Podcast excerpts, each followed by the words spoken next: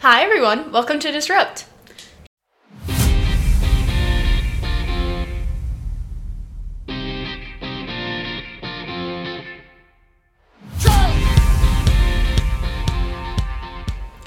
We are back after talking about a couple of theories last two weeks to talk about feminism and queer theory with nuclear issues.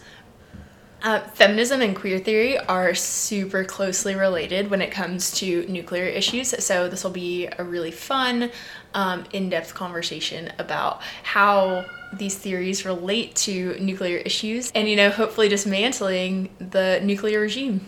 Yeah, there's there's a lot to say. We can just start maybe by doing like a brief recap of feminism. So, at a broad level, feminist theory in international relations looks at the way um, that women are specifically like marginalized by policy and foreign policy and whatnot. Yeah, it's ultimately this idea that men and women experience um, international politics differently, which makes a lot of sense if you think about it. Makes a ton of sense because we experience everyday life differently. So Mm-hmm. why would we not experience you know, international politics differently? Padfoot agrees. He's like, yeah, this is cool. So when feminist theory is brought into policymaking, it doesn't just mean the basics of saying we've talked to marginalized voices, we have included women and other uh, marginalized communities in this. It's actually including them in the process and doing so to bring about gender equality, anti-racist principles, and moving things away from traditional masculine ideas like militarization and weaponization, and bringing things towards diplomacy and peace building. So I'd say that feminist foreign policy is definitely very active in terms of it seeks to be like anti-sexist and actively right gender inequalities rather just acknowledging that oh these inequalities exist. It's like okay well how can i um, break down these structural disadvantages that um, women and um, occasionally like gender nonconforming people face rather than just like this is a problem. This exists. It's really cool. Some countries have actually adopted like outwardly adopted a feminist foreign policy. I know canada has sweden has. I think New Zealand, new zealand? Maybe. i also believe mexico has too. I'm gonna Really? google that. Yeah. Oh, mexico. I'm intrigued. feminist. I'm like pretty positive. Oh, you're right. yeah. Yeah they have. That's uh given what I know about Mexican politics, that is shocking. I know, but that's like a really exciting thing, right? Yeah. That it's and you know, I don't know about the nuts and bolts of feminist foreign policy in Mexico, but it, it might just be window dressing, like I mean, just like Canada and Switzerland might be. But I think it's at least exciting that there's a recognition of this needs to be done. Um, and just saying that they have these feminist foreign policies, even if it's not as progressive or equitable as it should be, there's not to say that it couldn't get there. Yeah, and I think that goes to the idea of justice as recognition. So this idea that yes, we want to get better in the future, we want gender equality, we want these acknowledgments of base inequalities between women and men and any other gender. Um, but it starts with recognition and then it moves from there. So start Totally. small, go larger. I know it'll definitely be an evolutionary process, but it's really mm-hmm. exciting that this is happening in the first place, and I think it could be very powerful in the future for maybe we see like an anti-racist foreign policy or a decolonial foreign policy um, and just what that could mean for marginalized communities all over It's almost like someone, you know, is writing a thesis on a decolonial foreign policy. yes. It's we'll see how that goes. I can't wait. Um, I'm writing my thesis on decolonizing U.S. counterterrorism policy in the Middle East. Bringing the conversation to nukes, there's a lot that feminist theory has to say. And this has been going for a very, very long time. Like, feminist critiques of the nuclear regime in the United States has been going on for decades. Yes, and sort of, and one of the things that's most base about it is talking about how the way that nukes are discussed, the way that nuclear weapons are produced, is very much masculine coded. So if you think about the US Russia nuclear race, it all boils down to dominance. Domination, subordination. Mm-hmm. And this idea that we are entitled to nukes, the belief in the sanctioned right of power in treaties, and this expectation, at least from the American side, that they should be the primary agenda setter in international security. Also, sort of along these lines of masculine themes of domination and subordination and whatnot. Um, there's a lot of critique around the language that is used when discussing nukes, and Carol Cohn has written pretty prolifically mm-hmm. about this, about her entry into um, the foreign policy space and especially like nuclear issues. Um, and so, as Bridget was saying, one of the things that's really important is language and the way that, um, in many cases, this masculine dominated way of discussing nukes. So, with strength, aggression, of course, nuclear weapons is a phallic symbol. We'll just say it. That's what it is. it's true. Um, it also, by focusing on these masculine issues, it marginalizes femi- feminine coded issues, way of talking about things. So, when we talk about oversight, when we talk about bringing an end to nuclear war, these things are considered not important because they're not coded as masculine. Mm-hmm. There's Cohn unpacks a lot of the like deeply sexualized language when um, talking about nuclear weapons. Um, some pretty, some pretty like startling phrases that when I first started reading about this, I was shocked that this is used in like a professional discourse. But um, erector launchers, thrust to weight ratios, soft laydowns, deep penetration, and this one really like blows my mind. Orgasmic whumps, like what the fuck? this is I know this is used in like nuclear policy dialogues, and it's like I mean, it's so overtly sexualized. Yeah. Um, and like not even just sexual, but the way that it still overtly places like women or like feminine qualities as like it's still very dominant. But they also talk about nuclear warfare and things in very like dehumanizing mm. ways. So, and I don't know exactly what this term refers to, but it has to do with nuclear war. And they talk about like Christmas trees or something, and it's like Bridget was saying, like this feminist feminine discourse about human bodies, vulnerabilities, and lives. It's completely left out of the equation and it's like it's naturalized, right? We are meant to think the only way to talk about nuclear weapons is through these sexual phrases and war and competition and dominance and and when you do that that's just not that's not true and it's making the world seem a certain way um, and leaving out this huge part of seeing that and ignoring loss of human life yeah it totally becomes this like abstract and dehumanizing way of talking about nuclear war you know you think about the phrase collateral damage, which is used in like regular foreign policy a lot.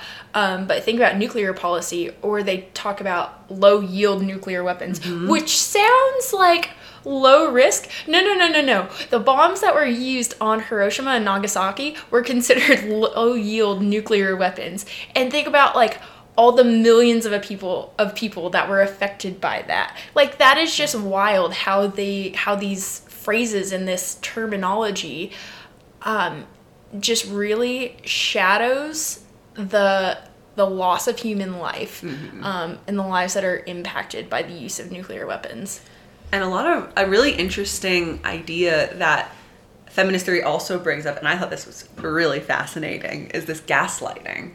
Um, Ooh, and that gas, I know, it's like used in nuclear weapons because it feminizes anyone who tries to bring up like humanitarian impacts of nuclear weapons and it does victim blaming.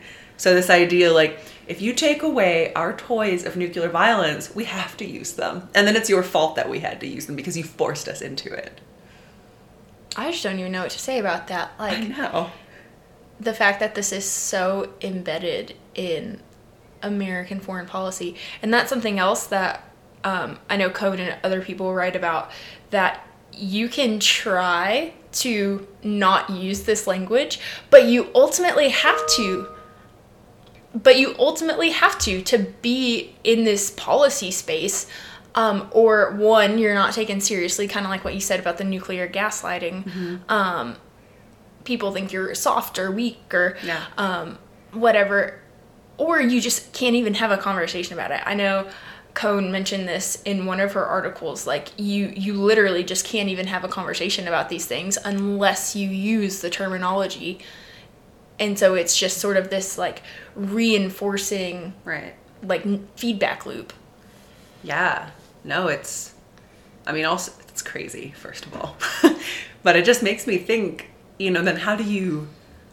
How do you go about taking that emancipatory concepts from critical theory to bring to that forefront if you have to play ball, if you have to put yourself in the situation, use that language, because then you co opt yourself and people are like, oh, for example, I see a woman using this language, it must be fine. I'm going to keep using this language, and it gets worse and worse and worse. And all of these, as you were saying, like positive feedback loops, they. Where are avenues of de escalation and towards like negotiation? Mm-hmm.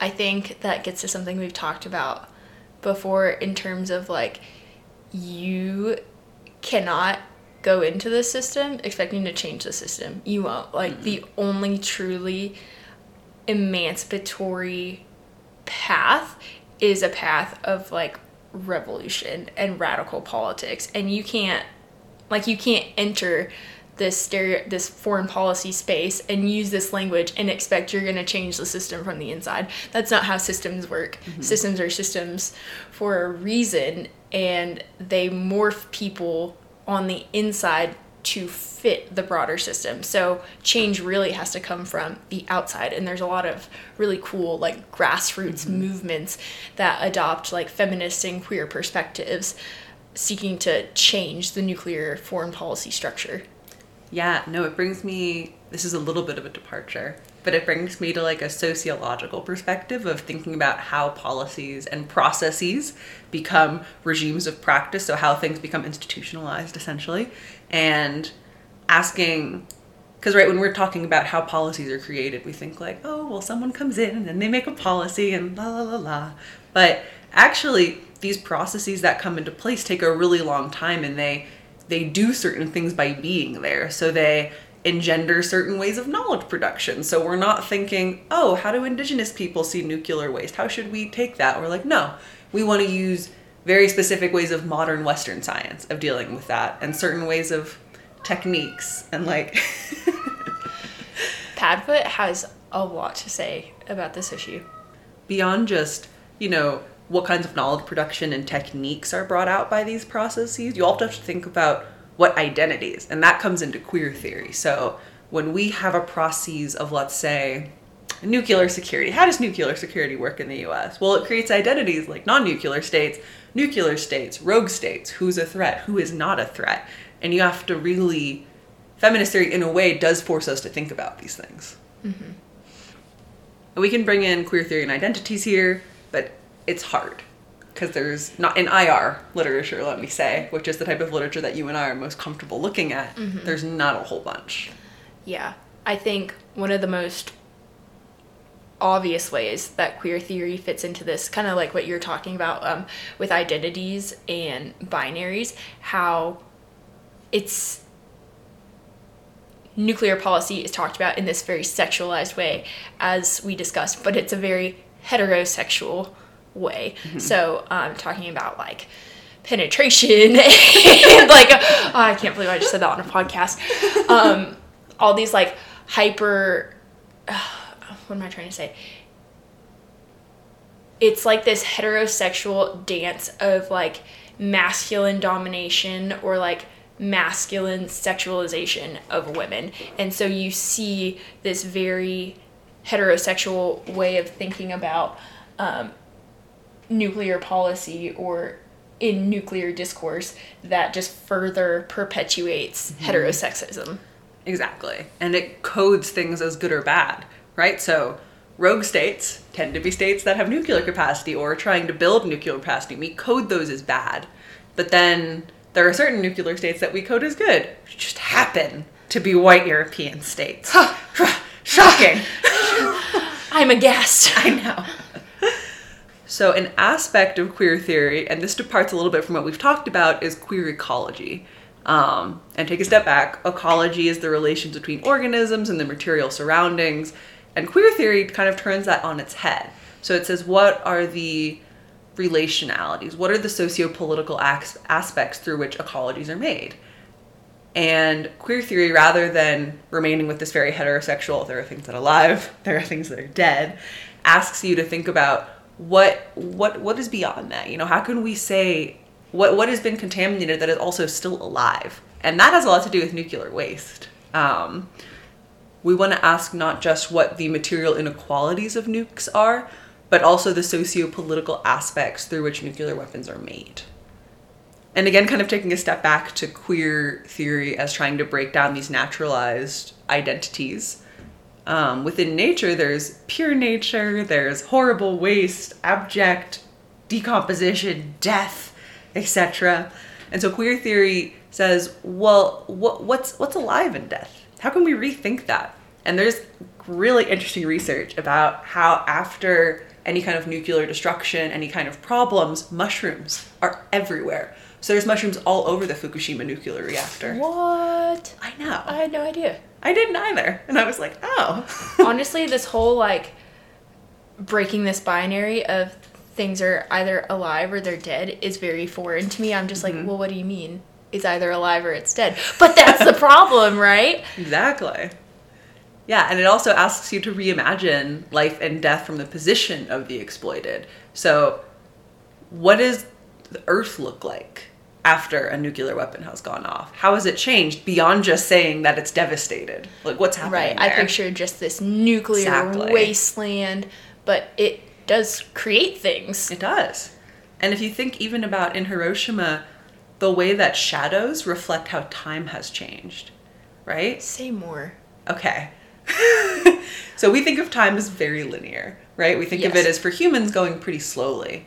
But nuclear weapons have a very different concept of time, right? It's first of all very quick, but then the effects last for thousands of years. Okay. So so that we have those two different time scales. And when a nuclear bomb goes off like it did in Hiroshima, it left shadows on the wall. So it's almost both explaining that bam, it happened, and then also this look at how this has changed over time. So it's two competing time scales. Whoa. I know.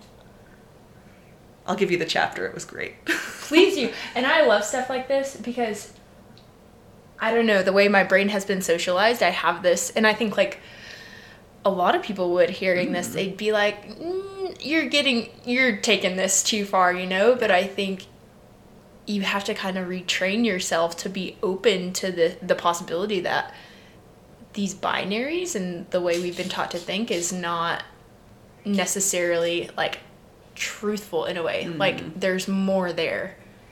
It's true. I mean, it also gets me thinking about some of the so right after the Chernobyl explosion, there was this huge exodus. They forced everyone to leave the region, but there's still a lot of people that are living there who said, "You can't make me leave my home." Like, fuck you.